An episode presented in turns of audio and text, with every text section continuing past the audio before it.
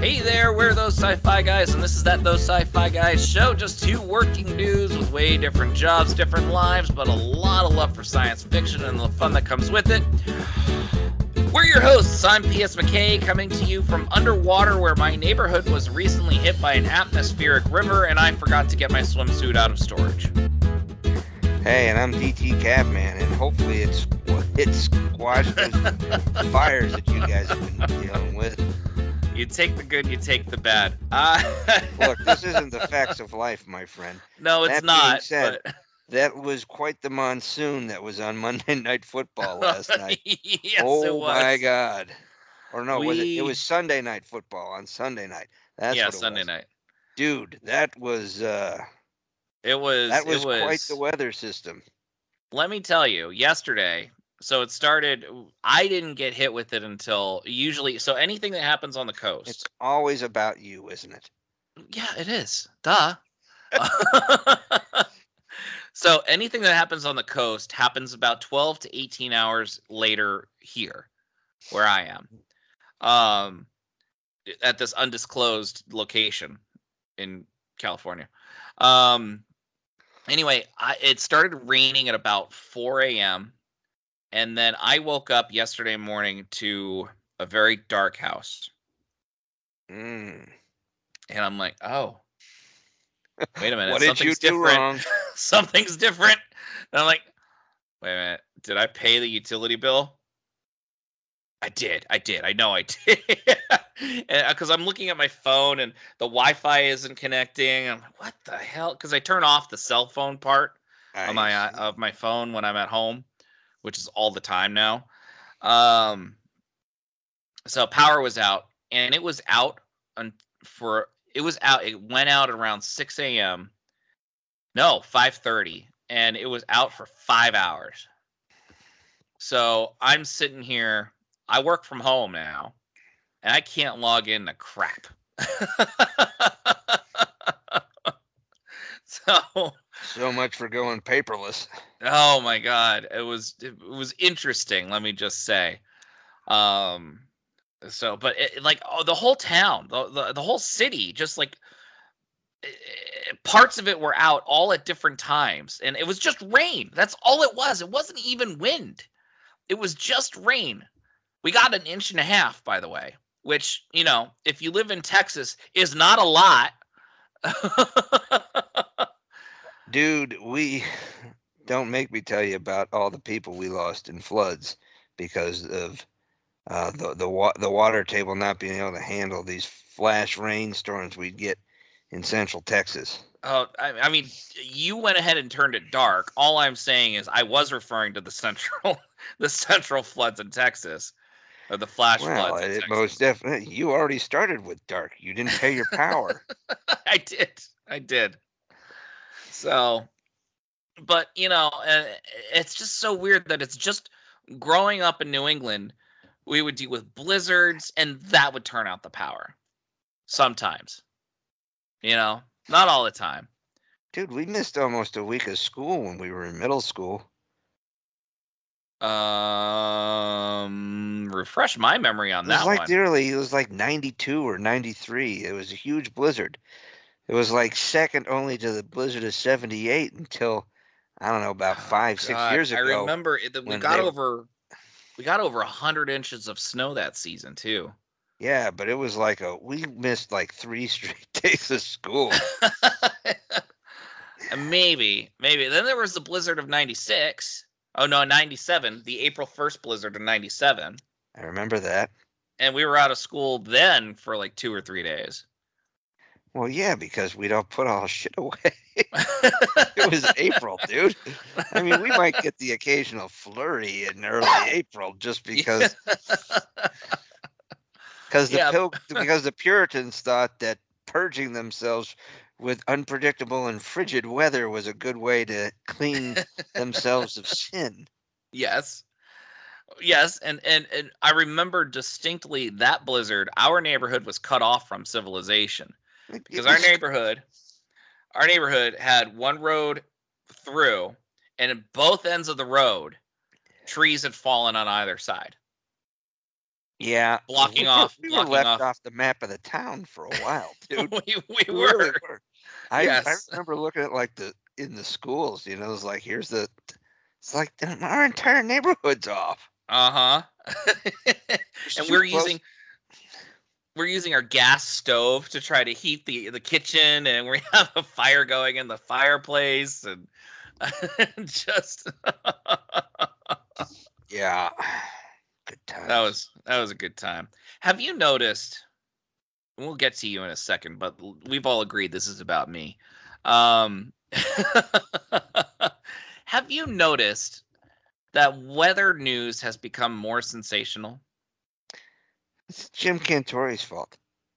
Uh, explain that one, please. He's the weather guy from Weather Channel. who Every time he shows up, Oh. you know your place is about to get wrecked. Yes. Okay. Yes, I would agree that, with that. guy, it's already time to go. you might as well just preserve your will in a plastic bag and hope someone finds it. Yeah. Put write your social security number on your arm. But Tattoo it on there and put your, you know, put your will in lucite. That's mm. generally what it is. but but think about it. Think about it. So this last week we had what was called an atmospheric river blow through California and the West Coast. An atmospheric river, which You know what nothing it is means? Even meteorologists have become narcissistic assholes. Yes. And then, like, like, think about this: the polar vortex. We never heard about a polar vortex until like five years ago. How many No, times yeah, has a polar vortex? I think it was a dessert at Friendly's. Y- Okay. Y- yes, maybe. Stop shitting on my point. That's what I do. but we got we got the polar vortexes and, and and oh oh the cyclonic bomb. That one was that's a new one that we were That hit by that like one too. Yeah, it is. Uh, you you drink it with the Moscow Mule can or whatever it is. I do like those. I do like a good Moscow Mule. It's a little too Oh. late for me to to have that much sugar, though. I've actually never had one. It's delicious. Hmm. Better if you make them your own, but you can get the canned versions that are pretty decent. Uh, all right. I'll have to look into it. But my point is weather weather phenomenon has become more sensationalized with these bombastic adjectives or these bombastic um pronouns or whatever. Hey, look. I- I mean, it's it was. They've been naming these things for years, and more and more. El Nino, La Nina. Yeah, we never heard about El Nino or La Nina until 1997. That was not a thing. Yeah, I think that's when the Weather Channel came on. Yeah, you're right. You're Remember, absolutely dude, right. you know, you used to have to look out the window, look at the newspaper forecast, or wait till the weatherman came on TV and told you what was going to go on. Oh, Okay. Nothing was better than waking up at 5:30 and turning on that local access channel with just the graphic cards that would sweep by. Or, Uh, or if- having your clock radio go off. Yeah. Here are the school closings. Foster Glocester every goddamn time. That's because we get most of the Providence stations, dude. every goddamn time Foster Glocester closed. They'd go through all the Rhode Island schools, and Yep. then like the mm. seven or eight towns that border Rhode Island near us. Yep. That's all. yeah, yeah. Jesus. But yeah, nothing better than seeing that title card or hearing that, and you're like, I'm going to bed. Like if you you, you listen to a whether you should shower or station- not. they listen to the Massachusetts station, they'd say, "Yours and Rhode Island is closed." and Rhode Island is closed. Sorry, Not sure if I can't should get be offended by today. The state's closed. All. I was born in Rhode Island. Went to Connecticut. They're done. I was born in Rhode Island. I'm not sure if I should be offended by that or not, but anyway. So how's what's new kicks with you? Now that I got that out of my system. No, I went, system. went to visit some family last week. It was Mhm. good. Got to see a lot of family. You know the neighborhood we grew up in. Yep. It might as well be Mary I Berry, like I'm I've said. get out. Yeah, right. I decided I'm gonna go out for a walk. Can't get out of the circle without being my three separate sets of families. My dad had gone out to the gym, came back, and I, almost an hour later, he's like, "Oh, Jeff, just coming back from your walk? No, I couldn't get out of the driveway. the neighbors came out. I hadn't been home in three years. So, oh Jesus. Hey, yeah, and with your near death experience, I'm sure they all want to like, you know, appreciate you. So. I mean, uh, it happens, but yeah, you know, every near death experience does that. Yes. uh, sometimes near life experiences do that. Oh, I almost got out of bed today. Yeah, I almost got out of bed today. That's At a, at a near life experience, I almost got off the couch. yeah, yeah, there it is. I look forward to those days. I, my friend, Almost got out of bed today, but I didn't. got something very interesting to discuss today, don't we? I, I dare I say it might be one of the most controversial subjects that we're going to come across. And I just thought about it, and I didn't even pick out the most obvious ones that I can think of when it comes to this subject. So why don't you? It was your idea.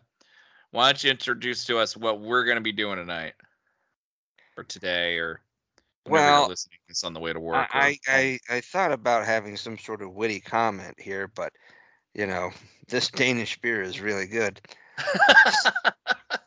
But but one of the you know a topic that's kind of been popping in my head on and off for the last couple of years has been the discussion, particularly when it comes to these major franchises, um, is is canon. You know the the the interwoven continuity. Okay, and you've and what is canon, what isn't canon has changed a lot, particularly if there's been say reboots or or new directions franchises have taken, whether or not additional media from the standard TV or movies is included in, as canon. Some is, some isn't. And there's a lot of people who take canon very seriously, and then there's a lot of people who just don't seem to. And the problem is, is when those people are the same people who are actually writing the show. Yeah. This isn't like The Simpsons, where Bart's been in the fourth grade for 30 years. Okay. Yes. Yeah, There we're actually beyond the future episodes that they actually did. When you'll see time passing and whatnot, it's kind of hard to avoid it. You know, that's why you have, uh,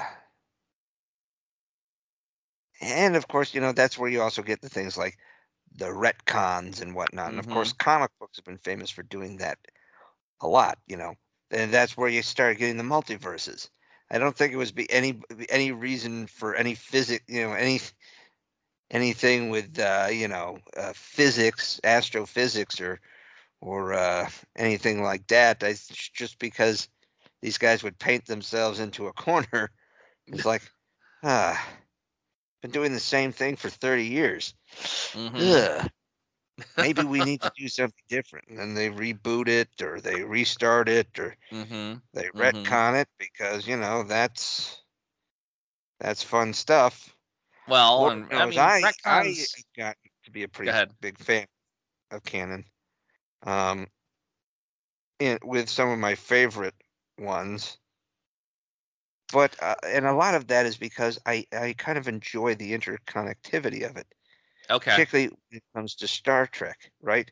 I was gonna say, let's talk about why we feel canon is important.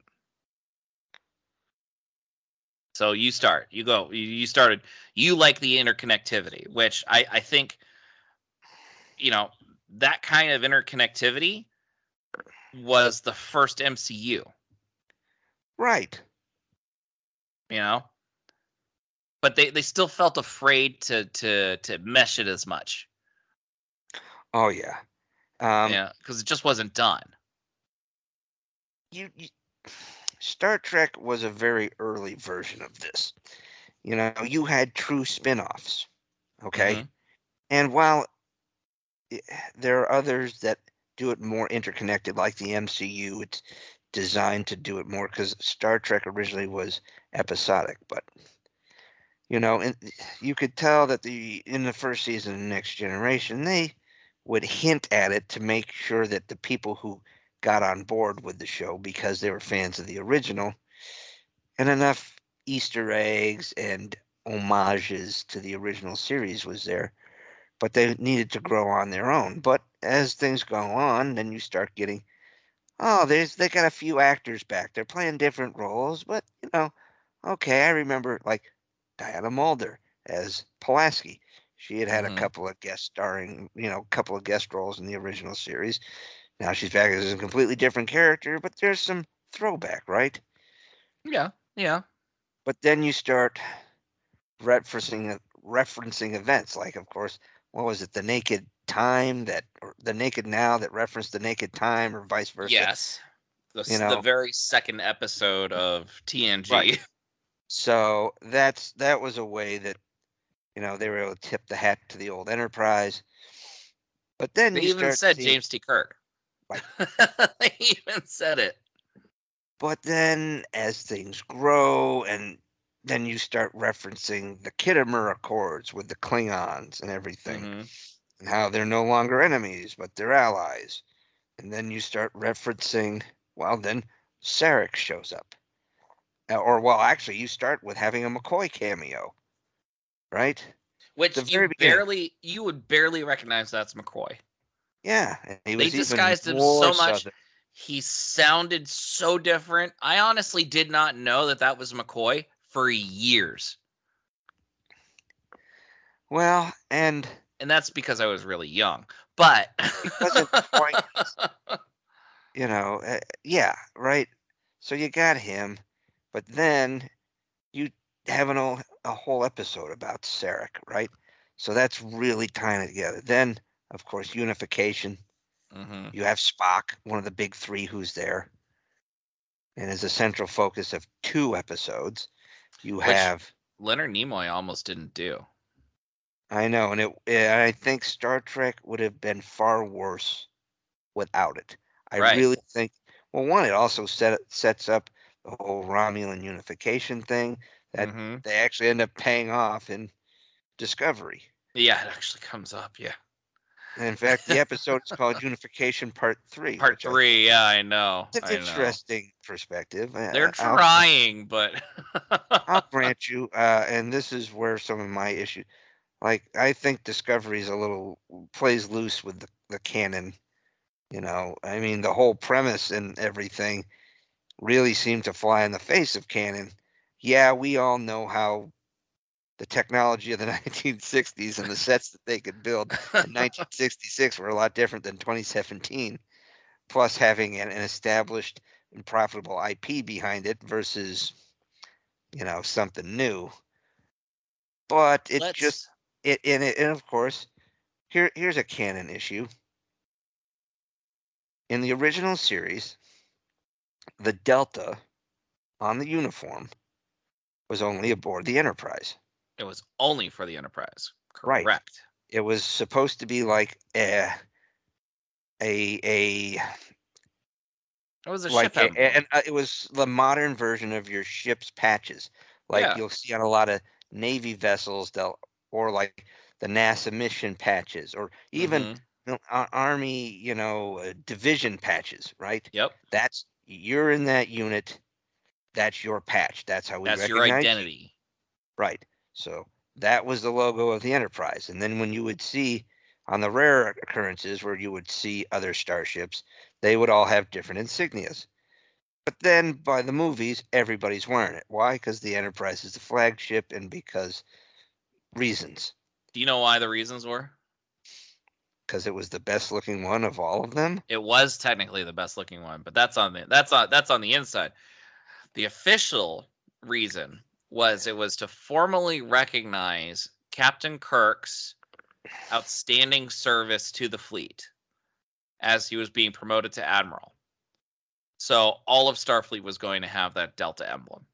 And this is not this is not recent canon. This was mentioned all the way back in the Star Trek Encyclopedia from 1994 which we both had we both had, and I bought on April 10th, 1994. So Actually, before that, it was a few weeks before that. Of So, course, you it was a week after first. It was a week after Journey's End came out. Uh, Journey's was- End. That was one of the last episodes of season seven, right? Yeah, it was when Wil Wheaton went off with the Traveler Mm. or Wesley. I call him Wil Wheaton. Wheaton. Wil Wheaton. Um, Wil Wheaton. So, I was thinking about canon myself, Mhm. and before we go into the the abomination that is Discovery, because there's a lot that could be said that, and it's already all been said in a lot of ways, right? Um, But we're not just going to talk Star Trek. I have things to talk about canon in other places too. Okay. Well, unfortunately, I only focused on Star Trek, so I'll just bring up. But it was a very narrow-minded area of Star Trek. So Well, you're a very it should be fine. narrow-minded person. You're absolutely goddamn right. Do you talk to my shrink? No. no, you talk to my wife. this- That's right. So I'm not sure what's what's more of an invasion of your privacy. Probably my wife, but um, but so here's the deal about canon for me. This is why canon is important to me because I like consistency in a narrative. All right, if if there's no consistency in a narrative, then what's the point of telling the story in the first place? Yeah. Because does the story have any value at that point if there's no everlasting repercussions beyond it? right. you know and and and canon you know and, and the, the thing about canon that gets so overblown a lot of times It's like you can't tell a story with a whole bunch of 50 years of canon behind it. Like bs you can. You That's called absolutely life. can. Yes that's called life. Like you just you just deal with it and move on and create the parameters new parameters within the parameters you've had. Otherwise Yeah. you're being a lazy writer. Right. So I've always felt that walking away from canon, particularly in an established IP, is lazy because it doesn't, you're not showing research, you're not showing an understanding of the IP. And I get it. You know, I do that. It's okay if there's some inconsistencies here. I can live with that, like the beaming through the shields and relics. uh, I, I'm I, I I wrote that down to talk about that tonight. But I you have an can explain explanation you can that. explain that away. Hundred year old ship, shields under strain. Same phase variance with the transporter system. It can go Yeah. through. Not a problem. I mean, we, the saw it. We saw it in the Wounded, right? Generations. Do you remember the Wounded, where Miles O'Brien figured out the the shield frequency of Yes. the of the Phoenix, and that's how he was able to beam on, so he could prevent Yep. the war. Mhm. Yeah. See, this is the kind of nerds we are, guys. But still, it goes deep. they It can goes they deep. can do a little something here that will explain some inconsistencies here, and you'll see like Dave Filoni and Jon Favreau have done a great job of doing some additional canon building in Star Wars. Hell, they've even gone ahead and canonized people from the old Legends continuity. Thrawn. Thrawn being one of the biggest. Thrawn was the biggest one, I think. Yeah, really. But, you know, and of course, I grew up reading all those Star Wars books, and we'll jump franchises here. And for years, they were officially licensed and sanctioned by Lucasfilm. hmm And then when Disney bought them and they wiped everything out. Now, I'm not saying that they had to go ahead and continue to do, make all the stories because all of our characters were already old and decrepit by the time Disney bought them anyway. Honestly, Right. they, they grew in the books. You know, I mean, I think some one of the last books I read from the old continuity before Disney bought them out was something like 40 years after Return of the Jedi. Yeah. Okay, that puts the youngest of of the main characters in their 60s. So, Yeah. No, but and, ba- and I always looked at it, it, it's it's okay.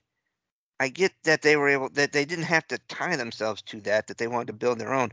I just didn't think they needed to like wholesale dump everything. Now, yeah, wholesale announce it that way. Right now they you've the the real big Star Wars fans like Filoni and Favreau have gone and picked and chose things from canon, and it definitely looks like they're setting up the Grand Admiral Thrawn trilogy from the early Mhm. 90s, it, there's some hints that maybe, just maybe, they're setting up a new version of that in all the Mandalorian and its spin-offs. Because in the Filoni verse, basically. Right. Let, us call it the Filoni verse because right, it's really Filoni's universe now at this point. right. and But and the movies have tying- nothing have nothing to apply to this. Well, and there's there's some there's some discussion as to whether or not Disney is actually kind of pushing the sequel trilogy out of established canon. And and that'll be I mean every nerd site has discussed how that that would apply, how it wouldn't apply, how it could happen and we we just don't know. I will say they're probably going to do something where they just hand wave it and say, "Well, that's just its own story."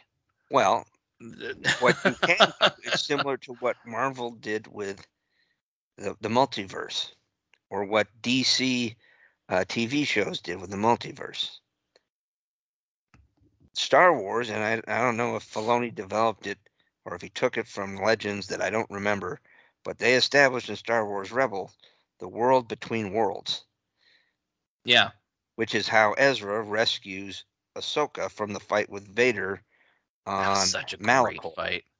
That Was. was such a it's easily one great scene. she has two of the best lightsaber duels in all of Star Wars. Yes.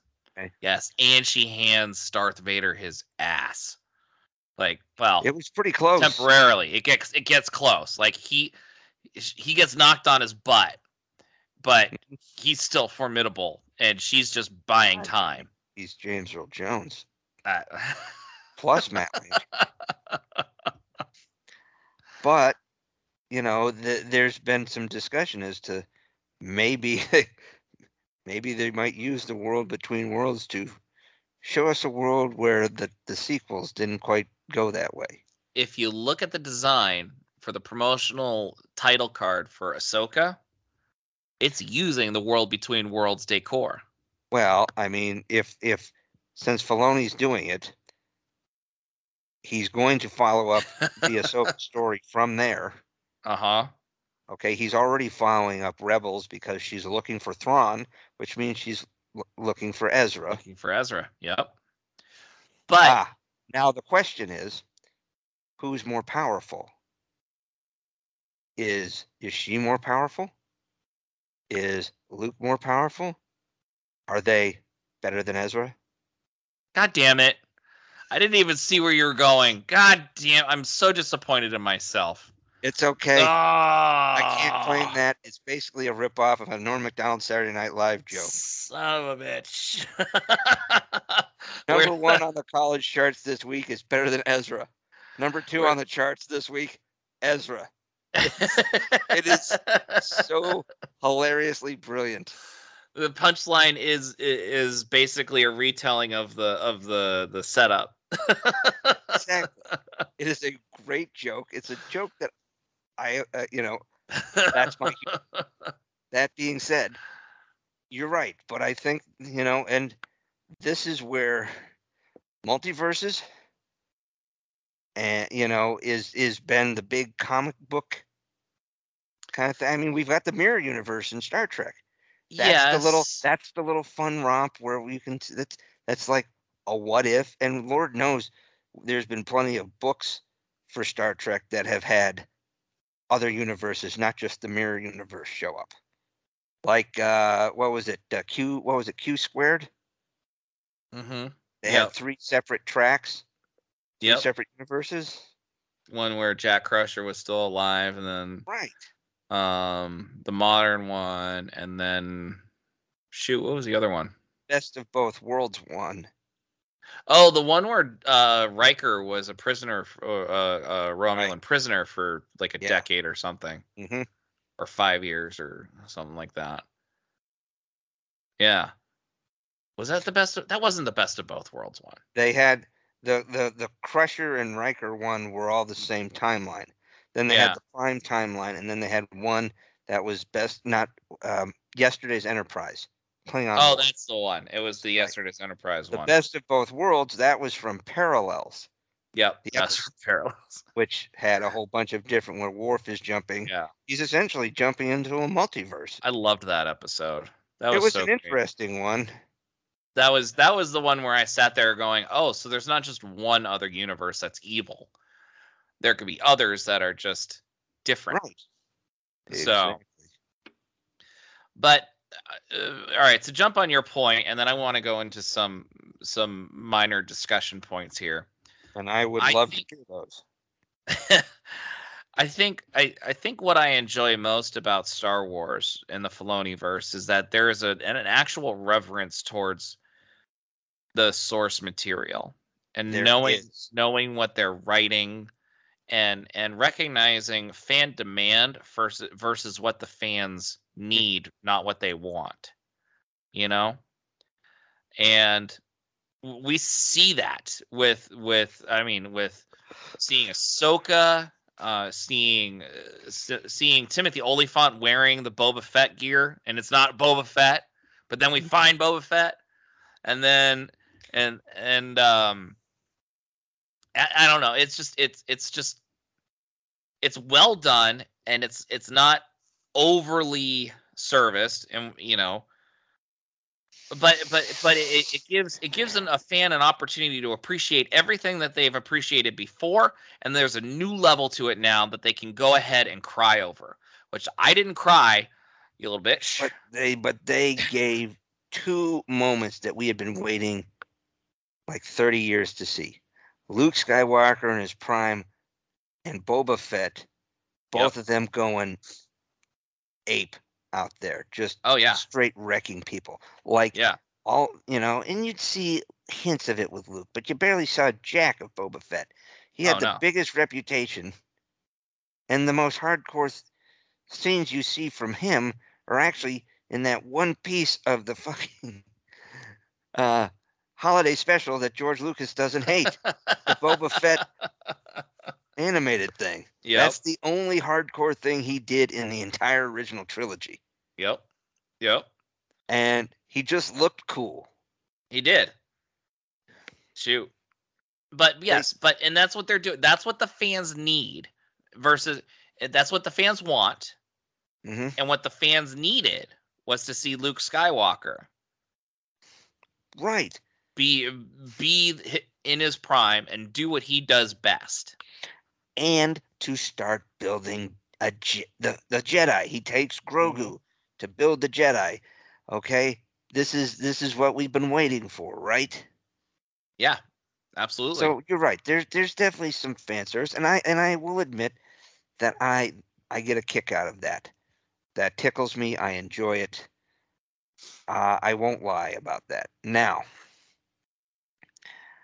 I I can reach a point, you know, and I can find some minor inconsistencies. Okay, you know, glaring ones becomes a problem because, like, when a character acts so out of character and there's no explanation. You know, like, oh, this guy got possessed by a space demon or something like that, or, you know, it's the evil twin from the mirror universe, yeah. or whatever. You know, the Mind Stone controlling people, like how Hawkeye got screwed in the original Avengers movie Well, yeah. I by mean, being a, a stoned lackey for most of it. well, he made up for it in Age of Ultron. That was that was Hawkeye's movie. yeah, he, he got some love, and I'm looking forward to the series. Oh hell yeah! I But can't yeah, wait. and there there's some inconsistencies in the in the Marvel Cinematic Universe too, but they're very interconnected. They really do try, and sometimes it is hard when you have multiple people writing it because maybe not everybody has the recollection, and maybe there are some who are more beholden to canon than others. And that And that's all that. well and good. Yes, you you're allowed to have missteps. It's when it's just blatantly ignored. And- And you could tell the difference. Okay. Mm. Right. Never mind the Klingorks. All right. That that is that is probably the poster child of blatantly ignoring what Star Trek aliens are. Right? Well, not only that, but it also has really weird connotations when you think about the fir- you know later in the franchise. like with Troi. Well, Worf and Dax. Oh yeah, Worf and Dax, Worf and Troi. So so here's eh, I have a list here of a couple things that started out as innocuous, right? But then it Yeah. gets a little weird to the point where I'm wondering what the hell are they doing here? And you mm-hmm. you you might be able to explain this to me, okay? Go ahead.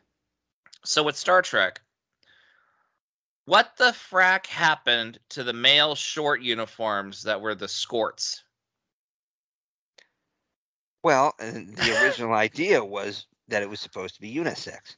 But to Right. be honest with you, the women barely wore them after the first couple episodes anyway. Well, why why didn't Troi? Do you know the official reason why Troi didn't wear hers after the pilot? Because I always liked that, not for the obvious reasons. I, I felt it fit her better Well, it was still a rather than uh, uniform. a, I, it was a uniform, and it was a more proper uniform than the jumpsuit that she was wearing all the time, or the turquoise jumpsuit with the Dress? the dress on it. Yeah, Look, I'm not gonna lie and say as a teenage boy I didn't mind seeing Troi, okay, in those skin tight jumpsuits. yes, But yes. also, I am I spent 18 years as a military officer. Okay, so she's on the bridge of a starship. That ass needs to be in a uniform.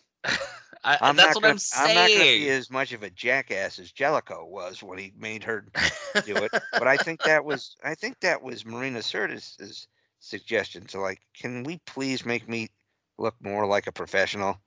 Uh, uh, and as it should have always been, she was at Agreed. least in a uniform in the pilot. which So yes, a Tasha more very a very uniform, too. feminized version of it, but it was there, right? Right. And then they put her in this pajama or you know this leotard for the rest of the season until season six.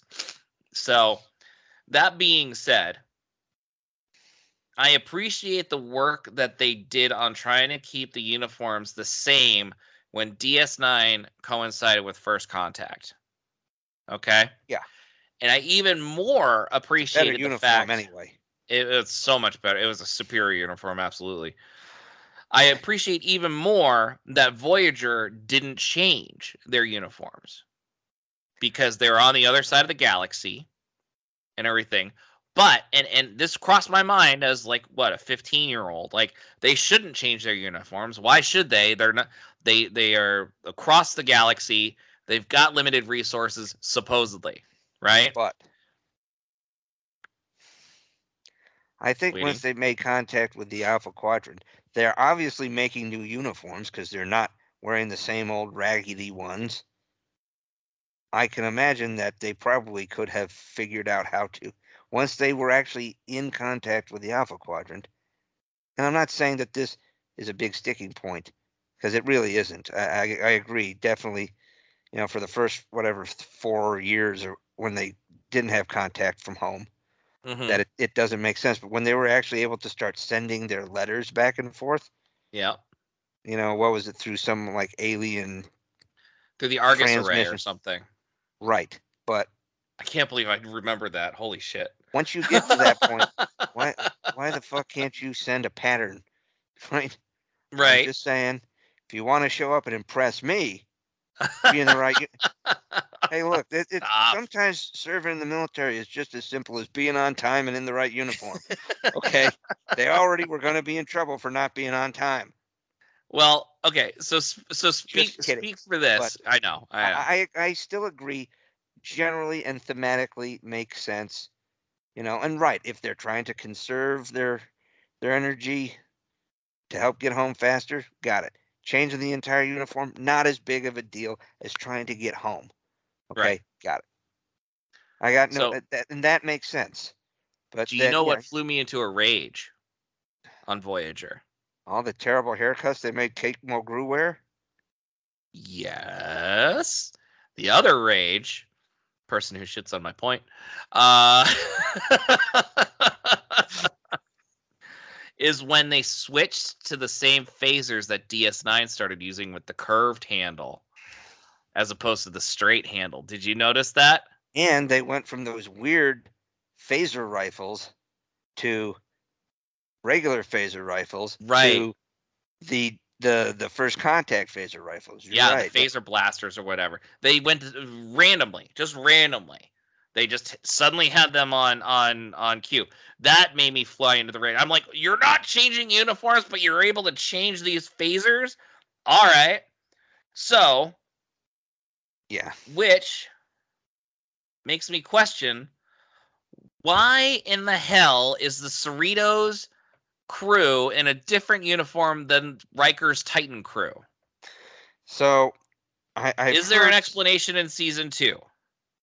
I have not heard that, but I have heard uh, other people talk about it, and there are some there's some things that make sense. The Cerritos, they're kind of the rear esh. They're kind of like the second tier guys, Bullshit. Right. and I'm a uniform dude. Okay. Mm-hmm. Now, if you want to consider, and think of it this way if you want to consider the uniforms of a frontline ship like the Titan, the Enterprise E, ones who might have fought in the Dominion War, as, co- as combat oriented uniforms, I'm not going to be wearing my prettiest uniform to go and, and kick in doors in Iraq. Sure. But we did wear our dresser uniforms or our we had like a middle type uniform, you know, uh, Mhm. what we called our class A type where and that was when we had the blues which were our dress uniform and the greens which were um kind of like your semi formal wear yep. like a suit versus a tux and like if I went to talk to a school or something in recruiting they might want me in one of those Mm-hmm. if you're going to be out there doing glad handing, maybe Starfleet's base uniform is brightly colored uniform, the way it's been the last hundred years of Star Trek. But the combat centric ones at the front at the front end, they have a more tactical uniform. I What was the reason the why they had those jumpsuits on Deep Space Nine? Well, was- okay.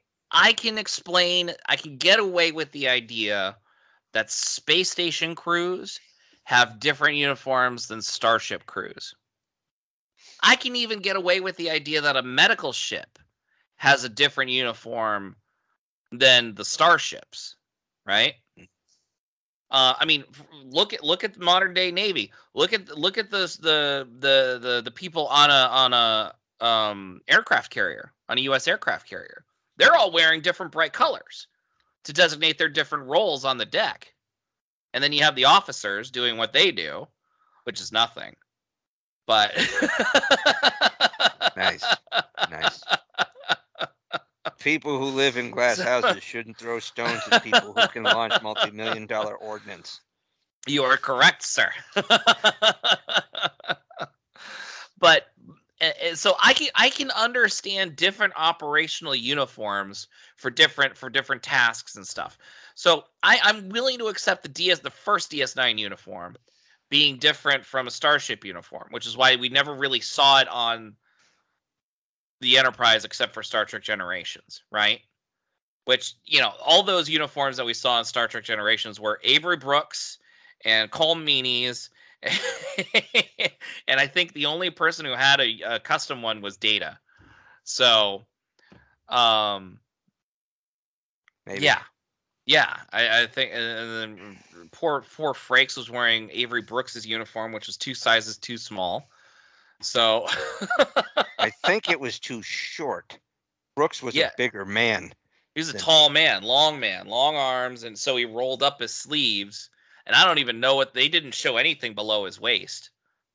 Like, He, so, he actually was wearing Bermuda shorts the whole. he might have been. He could have been. Look, and I get it. I know they were trying to have that uniform, and that uniform that they were pr- projecting, I swear, it's it's ninety percent what the Cerritos uniform is right now. and I like the Cerritos uniform. That's I my think point. it's a little bit of a tip of the hat to that uniform. No, it's it's more of a tip of the hat to the to the original series movie uniforms, or the dress uniforms for TNG. no, because it's not a skirt. No, it's not a skirt, but you got you got the folding front. Yeah, a- and I'm okay with that. I actually don't have too much, uh, you know, and especially once I saw Riker and company on the better ships in the old uniforms, I was like, you know what? I got it. These guys. There was an older term, Not really. wasn't really used much anymore because when we went to a more asymmetric fight where you didn't have a true front line, you had people who were called remps, rear echelon mofos. oh, jeez. So those were your Those are the remps.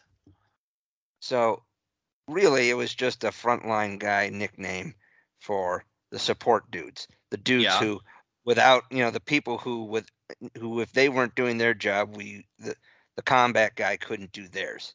Straight up, all the men and women who work hard doing the supply and the a- um, admin and all that.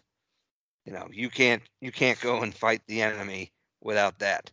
But No. you know, much like pilots, much like surgeons, combat folks have a tendency to get a little high on the horse with themselves. So yeah, but it, it- but you're right, and you at first glance it does it does look like a continuity error. It's supposed to take place right after, um, like six months after Nemesis, Nemesis. and the entire uniform is different. It was like, and then only until you see But like a lot of a lot of Starfleet is wearing that same uniform. The admirals are wearing something similar. and and maybe Starfleet is trying to go back to the pre combat mindset that they were in. Okay, this, this, okay, I understand exactly where you're going, and and we are, uh, you and I both are realizing we're going down a deep rabbit hole that doesn't necessarily need to be explored because it requires so much explanation. I'll just say this one point. This this one point when you're talking about Starfleet's not trying to get outside of its combat uh, readiness uh, mode or whatever it is. I never believed that Starfleet was a non-combative uh, force, which which I don't know for some reason a lot of people thought it was, and uh, Starfleet always served as like a navy. They always served as the front line. So, um, eh, come at me, bro. Anyone who disagrees with me that that Starfleet is a navy analog. So, Look, that that's an entirely separate uh, discussion, which I'm very happy to get in on because you know some of my opinions. okay. But you know, it did look like a canon glitch for a while. yeah, Now, like they said, you're you're seeing the difference between the haves and the have-nots. The haves have the cooler looking ships and the cooler looking uniforms. The have-nots have what looks like an older generation ship, an older generation uniform. Which is I think kind of the point they're making with that. But it did look like it at first. I'm like, I thought this was supposed to take place. What why is why do they look so different? yeah, but and then you have you'll have continuity errors and i've as you've heard me i'm a fan of canon i like canon it, it appeals to me because i'm a story guy i'm a history guy hmm i like history when there are inconsistencies in history you know there is only one truth right. no, there's only one thing that happened. That there are different perspectives and whatnot, but you're not going to change the laws of physics. Correct. To quote Montgomery Scott, you cannot Can't change change the laws of physics. and, there is no such thing as my truth. So, Right. So when people disregard canon, look, it's it's a little bit. I mean, there was some people who said, "Oh yeah, during Endgame, some of the rules of Mjolnir were a little off," and no, they the screenwriters come out and they're like, "Yeah, we kind of goofed on that. That was on us." You know, something like that. You get you get the occasional hiccups, and the the people who are trying will own it. You Yeah, know, and you'll hear that from some of the Star Trek guys that you can tell that somebody like, you know, uh, one of the things that people like to talk about with Filoni, and you hear it if you watch those uh, Star Wars galleries, is that he is a. Uh, you're right. He's kind of like a protector of the lore. Right. And remind me because I want to talk to you about uh, I want to talk to you about protector of the lore and the people who went out to it. So finish your point. I'm listening. So for me, it really takes me out of a story when a, a, a TV show, a movie, even a book series that is supposed to be at least in some degree, even if it's in generally episodic, but you see growth of characters, changing of time, you know, the you, the passage of time. When it definitely looks like people blatantly missed it. Like I said, the small ones are more forgivable to me because we all make mistakes. It can be the difference in a storytelling style, and I'm willing to have to allow a little flourish with stuff too because sometimes, yeah, it can make a better story. Mm-hmm. As long as it doesn't completely throw out what makes this show, movie, book, whatever this this franchise out the window. right? Correct. Correct. You know, and people you've heard people talk about how there's some hiccups in the Nash in the Lord of the Rings movies and the Hobbit movies and a little bit of hiccups when it comes to of course That was due to editing. editing, but there's also and, and of course you'll find anything, particularly when they take when they turn books into movies or TV shows, particularly when you turn a books into movies, because you have to condense it and then they write characters that are kind of combo characters or Mhm. you add random things like Peter Jackson overstretching the Hobbit movies out and writing entire scenes and creating new characters. Like, don't get Mhm. me wrong, I enjoyed Evangeline Lilly's elf character, but she wasn't in the original movie, and neither it wasn't in the original book. Legolas wasn't in. It was too much ham fisting. You know, did attempts at you know they overdid fan service and they crammed everything in, over bloated it. Mm-hmm. I and then it kind of it it pulls you out of canon a little bit, especially when Orlando Bloom was f- like 15 years younger in the you know in the Lord Yep. of the Rings, which is supposed to be like 80 years before Yeah. 80 years after the Hobbit, so he looks older. It's actually like 30 years before the Hobbit. Uh, before before the Lord of the Rings. Right. It, oh shoot! How does it go? It's actually 60 years. It's Yeah. 60 years before before Lord of the. Rings. Right. Because it was 30 years of Gandalf going to Minas Tirith and researching the ring after Ga- after Bilbo left the the the, the Shire. it's it's a long period of time. right. 30 And- years. but Legolas looks a lot older Yep. because the movies were made 15 years after the sequels. Right. So, Well, that you just give up to time. Like, I mean, you, you understand that. You understand that with those production limits and stuff. And if that's the character was meant to be in it, right. you And. I agree with that too. I mean, he never should have been in it. It's that was a complete cash grab. Oh, yeah. Which brings me to this. So you're you're looking at what is a cash grab, which disrespects the the the continuity of the original source material, right? Lord of the Rings, a fantastic achievement in cinematography and storytelling, and it was it was loyal to what the original stories were. We all agree on that, right? right? Hobbit not.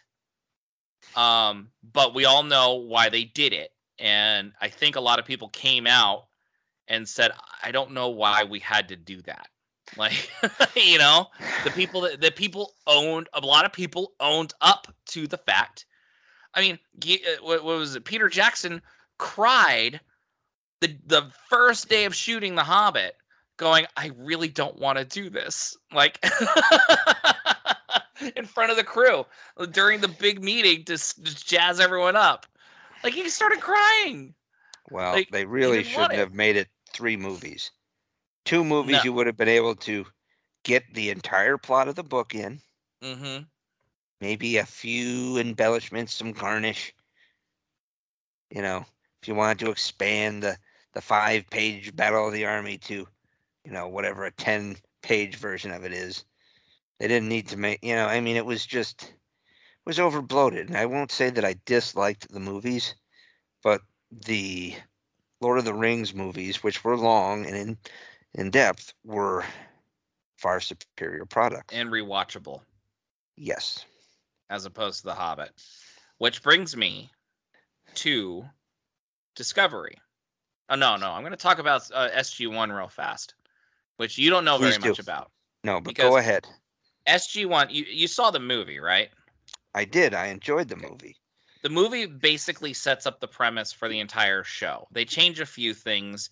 Instead of it being those big black-eyed aliens that take over the Right. body, they're snakes. Okay, they're still and they're called the Goa'uld. All right.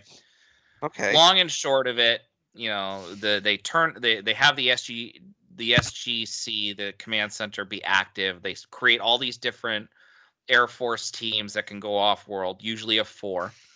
Um, yeah, I know it's Air Force. What are you gonna do? what are you gonna do? so, but they were very respectful to the canon of the show and the movie that they were making. Otherwise, like it, it, there was no real reference to what this alien was supposed to look like. We only saw it in silhouette right at the end, right? So they just went with the snakes that could take over the brain that implant themselves in the back of the neck. Okay, fine. And then they built off of that. A couple things. There was an alien- invasion of the body snatchers kind of thing. Very much so. Uh, Very much so, which is really well done. Um, one of the alien uh, one one of the alien weapons is called a Zat'nik'tel. They called them Zats. And at the very first episode that they were introduced, they're like handguns, Zat ray guns.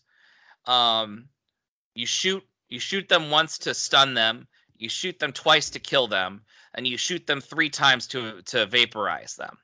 That was the rule that was set at the very beginning. And the problem was the writers got messed up because they couldn't figure out a way around it. Because they're like, well, these people are going to get shot multiple times by these same guns. Like, or do they get shot once and then four days later they get shot a second time and they're going to die? Like, like they couldn't. th- They just decided just not to really talk about it that much after that, and just like reference like vaporizing and stuff like that. That's one. Right. They acknowledge that. They they even said that in the show. They're they're talking. The characters are saying, "Well, if I get shot once, and a week later, if I get shot again, am, am I dead?" Then they're like, Right. "We don't know, but probably not. It wears off, you know, whatever." Um, and then the other thing is, Death wears off. yes, O'Neill gets implanted with the knowledge of the ancients, which ultimately is destroying his mind. Okay. And Mm, he like Sisko in um, when he had the visions. Yes, very close. It it was actually more destructive. And what O'Neill does is he creates a program that actually adds a new chevron to the Stargate program, where it sends him to another galaxy. Mm. And it's it, what happened was the ancient's knowledge in his brain knew that it was killing him. So he goes. They instruct him to do this, and he goes to this new planet where it's the alien Greys, right? And they're called the Asgard, and they Mm, recognize Thor, that he gotcha. speaks. Yeah, Thor. Thor is one of the aliens. Actually, he's the the, the main alien. Um, it's that's why it's called Asgard. so because I thought it the was Greys. under protective underpants. No, no, no, no. no. The Greys had been watching out for us against the Goa'uld for generations. So, and so they were our gods, uh, you know. Anyway, I'm explaining a lot of Stargate lore in a l- really short amount of time, but I'm just explaining why they're they're loyal to it because, um, O'Neill is talking to them after he gets his brain wiped and cleaned, right? And he's not going to die anymore. And Mm. Thor is talking to him, going, We are a member of the four races. There are us, the Asgard. He goes, Oh, okay, nice to meet you. And just like that, it's it's tongue in cheek too. And then he goes, and then the Furlings, haven't met them. And then uh, the Nox met them, and then the Ancients, who have been gone from this this world for many years or de- whatever. The first ones. Yep, the first ones.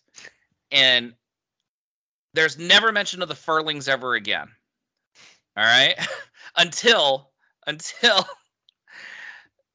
about 8 years later, they talk about the furlings going, "Yeah, yeah, we've we've we've been meaning to look into what the furlings were, haven't we?" Like, "Oh, we just kind of forgot about them, didn't we?"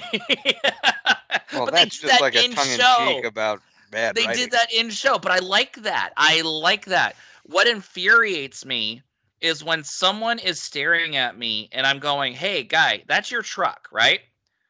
No. Well i just saw you come in and drive in that truck get out drop the title with your name on it and your driver's license and it says that this is your truck and it's a mint green metallic majestic isn't it? That's a mint green metallic majestic but it's not my truck. And just being told the opposite of everything that the evidence says otherwise infuriates me which is what CBS did to us they did that exact thing when they refused to answer anything about the canon changes they made with discovery they refused Terrible. to mention Terrible. why they changed the, the aliens. They refused to mention why they made the technology so advanced in such a why they why they even went to a prequel in the first place. They didn't. They were never forthright about any of that, any of it, and no one has been forthright since.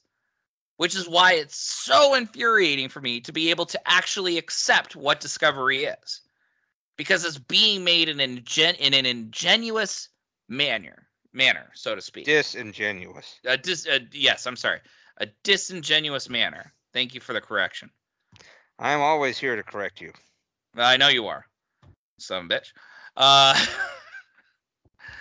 but um, actually, that's dis- disrespectful to your mother, whom I love very much. Uh, Don't be an ass. You're right. And it, it does get frustrating because look, Enterprise literally built a, a two episode arc around fixing the Klingon shit. Okay? yeah, And you know what? It wasn't a bad arc. I enjoyed it. they didn't even need to do it, but they decided to didn't. do it. The joke because- the joke in Trials and Tribble-ations was good enough for me. Yes, exactly. It's a it's an internal issue that we don't talk about. Okay, I'm done. That's good. It's a funny joke. We all know outside it was really a technological situation, Right. right? So they wanted to make aliens that looked Klingons that looked better on the big screen, and there you go. All right, I get And it. you know what? barely saw the Klingons in T- The- TOS anyway. Right. And but the Kelvins rebooted us. When they, they rebooted the Kelvins, they did a little bit more with aliens too. They had a lot more computer generated creatures and stuff. But they did the Klingons up too. They did. Yeah, they were still they- respectful. They were they were a little much for me to be honest with you. I mean, they still should have been. They still looked more humanoid. The Klingons from Discoveries, particularly the first season, Uh huh. they I they didn't look like Klingons at all. They didn't even really act like Klingons. Even they didn't act like the original series Klingons. And No. to be honest with you, I they kind of treated the Klingons almost like the Romulans. In you know, uh, they're like, oh well, we haven't talked to the Klingons in like fifty years. I'm like, Yeah. that's uh, not how the yeah. Klingons worked. Nope. They were political schemers in in in the original series, and you know, and they got back to their more warrior ways and conquest ways.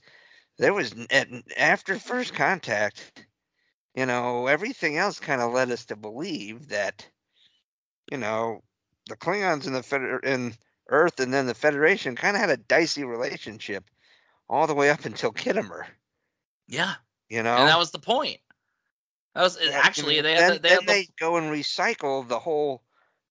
The Klingons have disappeared for like fifty years, like the uh like the Romulans did between the TOS movies and, and the last episode of the Next Generation's first season. yeah yeah what I don't like is when it feels like they're it, with the amount of technology and with the sh- much shorter seasons for them to go and mm. rehash something so blatantly. I just think it didn't even feel like a proper homage just because I felt like they No. did the Klingons dirty. And I know that the Klingons makeup was kind of softened a little in season two to make them just look a tad more human ish. and I get it. I, I know the whole goal was to make people look more and more alien. I mean, just look at the Tellarites between the original series, Enterprise, and there they went from being a cartoonish piggy thing that was to a. I thought the prosthetics of the Tellarites and, and Enterprise were pretty good, I thought so too. and it I thought they kept did a very good being job. the pig cartoon, right? Yeah. that that they kind of tipped it out to be and then they went full like warthog in discovery Mhm. they got mhm. tusks and and Too animal. It's just too animal. Like it's just, then, they turned all these aliens into animals, which doesn't. It that's not what we're supposed to be dealing with here.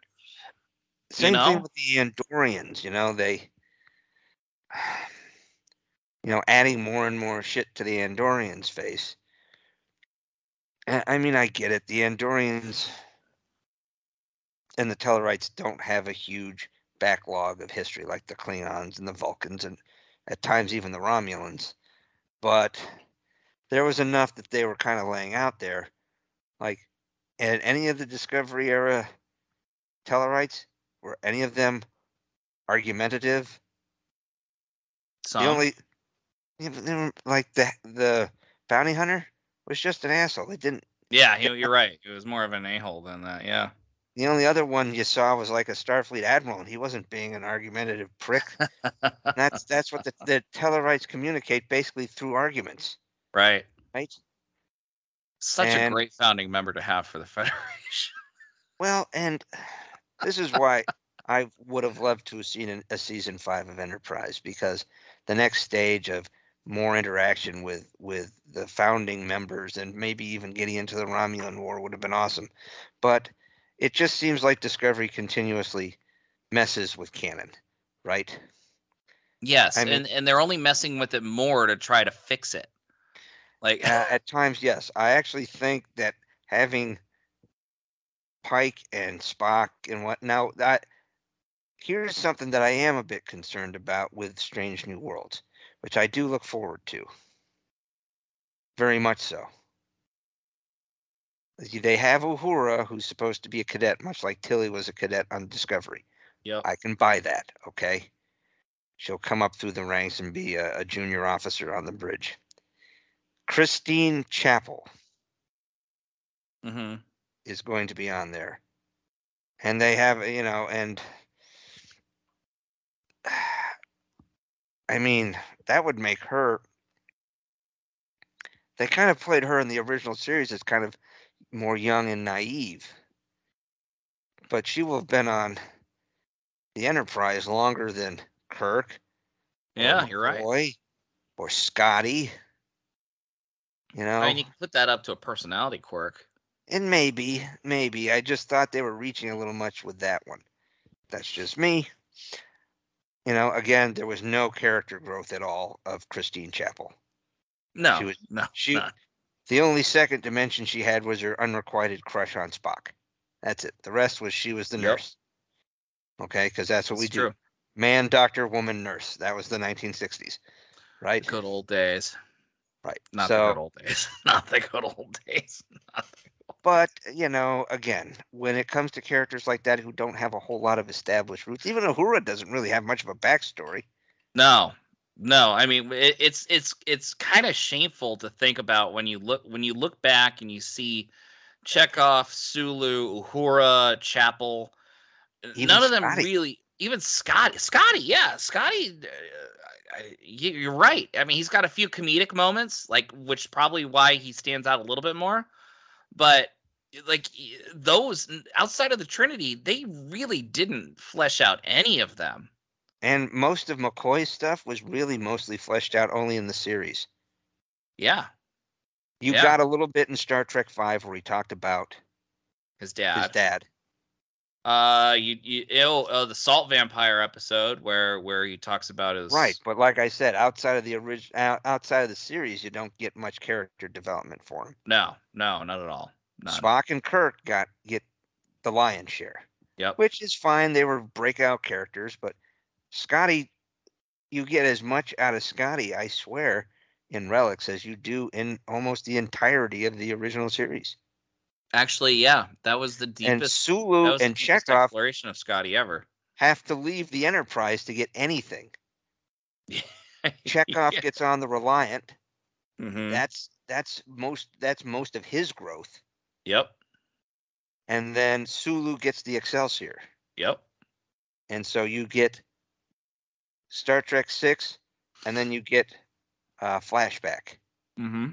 And, and that's really all you get for Sulu. Uhura doesn't even get that. No, So she gets to dance on a dune naked in the silhouette. yeah, I know. so it's kind of nice to see her getting some character development. You know, and that's what else I will give this to the JJ universe is that they tried to give all of the original characters something. Chekhov well, they took they kind took of a young child prodigy, it was a young yes, kid. Sulu was married with a kid swordsman. and and an expert swordsman, right? McCoy Uhura- divorced, and all he has left is his bones. right? And then Spock Uhura, an expert thing. xenolinguist. Uh, yep. Uh, But you know, I mean, and of course, in movies, sometimes you're not going to get the same amount of character development that you'll get in a TV show, which we understand. Yeah. I mean, how much true character development do you get out of Chewbacca? Oh, you got a lot out of Rogue One. I'm sorry, Solo. Uh, Star More. Wars story. You got Right. you got the most you got the most character development out of that. Oh, oh, and and um, the Force Awakens. When he's complaining about being shot, like, He's complaining about being cold. oh, is it cold or shot? Oh, you're cold? Oh yeah, well yeah, you're cold. Oh, he was also shot though, and wasn't. Uh, he was shot at the. He was shot at at Maz's cantina. Mhm. Um, and the the medic's like, I'm sure that was very painful for you. Yes, I know, I know. I mean, you, he gets he gets like one guest episode in the Clone Wars. He gets like a cameo in uh in uh, Revenge of the Sith. It's really Mhm. basically just so Yoda can say Chewbacca. That's it. And Yeah. then and then you get a little of him in Solo, where you find out. I mean, to be honest with you, you you get a little bit more about him in that, which shall not be mentioned. was like the whole point of that movie was around good old Chewie's family. yeah, that's right. You're right. oh, But, goodness. You know, um, and that that's that's where we're at when it comes to to like major characters. I mean, and and there'll be con- there'll be conflicts too, and like Solo, which we both said we enjoyed, but it kind of seems to conflict a little bit with some of his story. You know, it it it doesn't seem to fit as much at times with what you kind of learn a little from Harrison Ford's Han Solo and whatnot. right. There's some things that seem a little off there. Well, that the solo movie. Let's go back to was it the fans want versus fan service. I feel like I feel like that that movie was more ver- fan service versus what fans wanted. Well, right now, I think a lot of fans actually want a sequel because we kind of left things hanging. We did, we did, and I'll, I'll agree. I'll be the first one to say that I didn't want to see a solo movie, and I walk out going, I want to see Solo too. Um, but uh, you know, it's an interesting, it's an interesting thing. Like, what is it the fans want versus what they're they're fan servicing? Right. So Now, just bottom line, and that's what I'm getting to. Bottom line, you and I both are generally pro canon. Oh yeah, absolutely. We've both written stories. We both like to read. We uh, were the creative mindset, but I'm a history guy. So Mhm. what I I look to see where the pieces fit together. So I like those. Don't get me wrong, the original series where things were kind of on to the next one, sure. It's enjoyable. Well, you take what you get. Right. But now when you're the next generation kind of takes it further and then Deep Space Nine links in and Voyager links in and then Enterprise links in. Okay. That makes things more meaningful. And here you go. In Star Wars, of course, it's Filoni. Rebels, The Bad Batch, they all kind of follow some some story arcs and stuff from the Clone Wars, right? Mm-hmm. So there's some continuity there.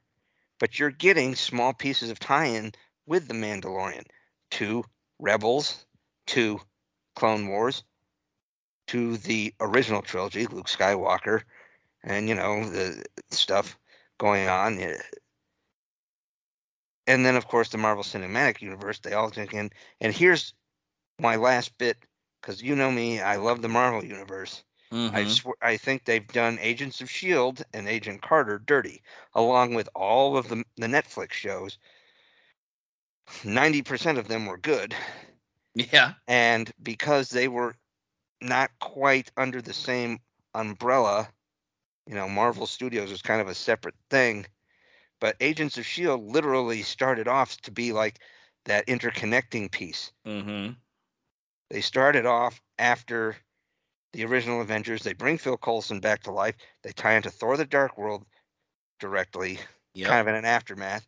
But they tied directly, like the whole back half of season one was a direct first parallel Offshoot and then of- follow up of of Winter Soldier. Winter Soldier. Yeah. in a lot yeah. of ways, I kind of think that Winter Soldier yanked the rug out from under Agents of Shield, and when they Yeah. were both still considered to be part of the same universe. Well, Agents of Shield kind of had to scramble because it blew up. They're Agents of Shield, and then Shield disappears. Yeah. That sucks. Yep. And Yeah, then I mean, it made it made the show better. Honestly. right, and the farther though we go down through the series, though, the less and less connections you get. Yeah, you get a Peggy Carter flashback. Yes, you get Lady Sif. Yes, you had Samuel Jackson in season one, but then you know you get Maria Hill once or twice later on. But after that, you know, there's just passing references to movies. Mhm. okay and then they don't seem to really be following along where you know they mentioned thanos i think at like the end of season five or something like that and then the last And they don't even say his name. there's nothing going on Yeah. know, completely and then of course the only other tieback you get to something else from within the same universe is when they brought sousa back from agent carter you know but that's it Mhm. that's about the last real tie-in to anything else going on elsewhere in the mcu and i loved agents of shield and i loved agent carter i thought they were great shows i was a big agents of shield diehard till the end but because they're slightly different, you know, show, you know, uh, overall runners, they got left to the side of the curb, and so Yeah. Canon kind of went out the window with them, and it broke Mhm. my heart a little bit. I was hoping for once, you know, and yes, we got Coulson back in Captain Marvel as young Coulson, but I would have really loved to have had an interaction with Phil Coulson and in a much more grounded and and uh, secure with himself Steve Rogers. Yes. No. Well, I think, and, and I think, and yes, you're right. That is an interesting missed opportunity, but we also have to know that the storytelling for Avengers was it was Coulson's death that made the Avengers possible. right? So, so yes, we do want that, but that's part of the tragedy of Coulson's death. You know, so but I agree. I agree. It would love. I would love to see a, a confident Cap with with Coulson during Agents of Shield. It just, you know, it's one of those things. Yeah, I mean, and and of course, um, that uh, and that's the fan in me, right? Because Coulson was the ultimate fanboy, and in many ways, Coulson became a little bit of the fans in the Yeah. original Avengers movie, right? He goes from having to from basically having to babysit Stark to, at the very end, Stark telling him, "Well, I'll fly him out to see your your girlfriend." Yeah. And then you got you know, Thor, him him- telling Thor, "Don't worry, we've got Jan in a safe spot," right? And Mhm. then of course, Barton and and Romanoff are are agents, so they're they're tight with him, right? And of course, so Yep. that's why his death, is, of course, is the is the the catalyst, and it's it it it fits the narrative yeah, very well. Yeah. But I mean, in a lot of ways, he's kind of the everyman, the audience guy who who's there walking with these giants, right? Because in some Yes. ways, Phil Coulson was us, right? Right. Yeah. So I think I think the big takeaway is as as as we wrap up here, unless there's one more thing you want to add. Well, from my perspective, canon, I think with these with these kind of interconnected IPs, I think it's important for narrative. I am willing to forgive, you know, some minor inconsistencies here. Mm-hmm. you know. But people, you know, you watch a regular episode, and if you know of Law and Order or something, and uh, you know the lead counsel acts completely different to how he is, and they do almost no character development on a Law and Order show, you know, very minimal. That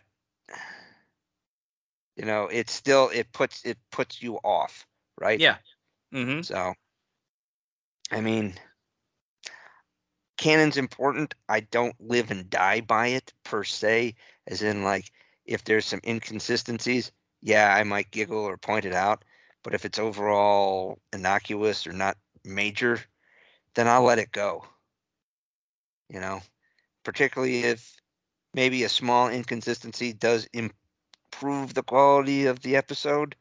Well, if you I'll can, take ex- the- ex- here's the thing about inconsistencies versus blatant changes. Right. You could tell the difference. Right.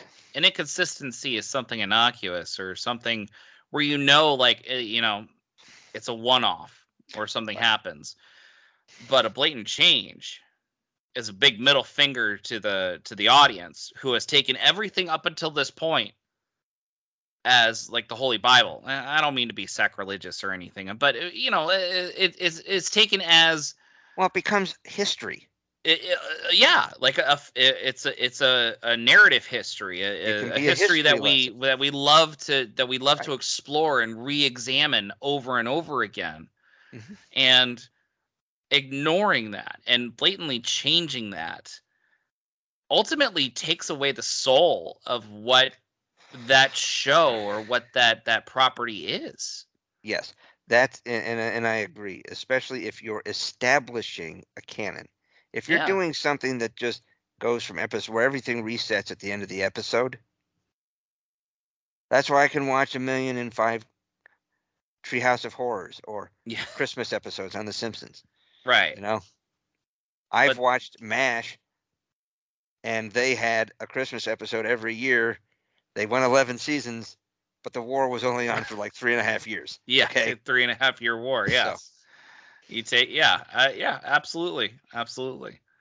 So I mean, you take the believability, the the believability of this the narrative storytelling versus the respect to what the the the story has become so far.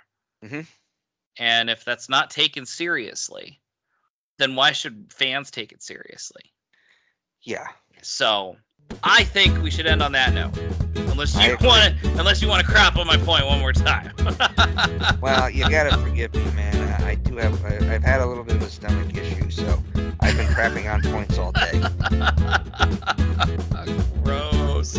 Okay, okay. So that's the ultimate ending. And until next time, till then, you guys keep dreaming. We'll keep working. So long, folks. And we'll see you on the high ground.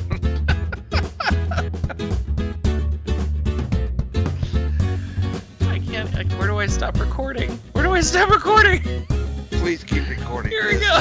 Cut it off.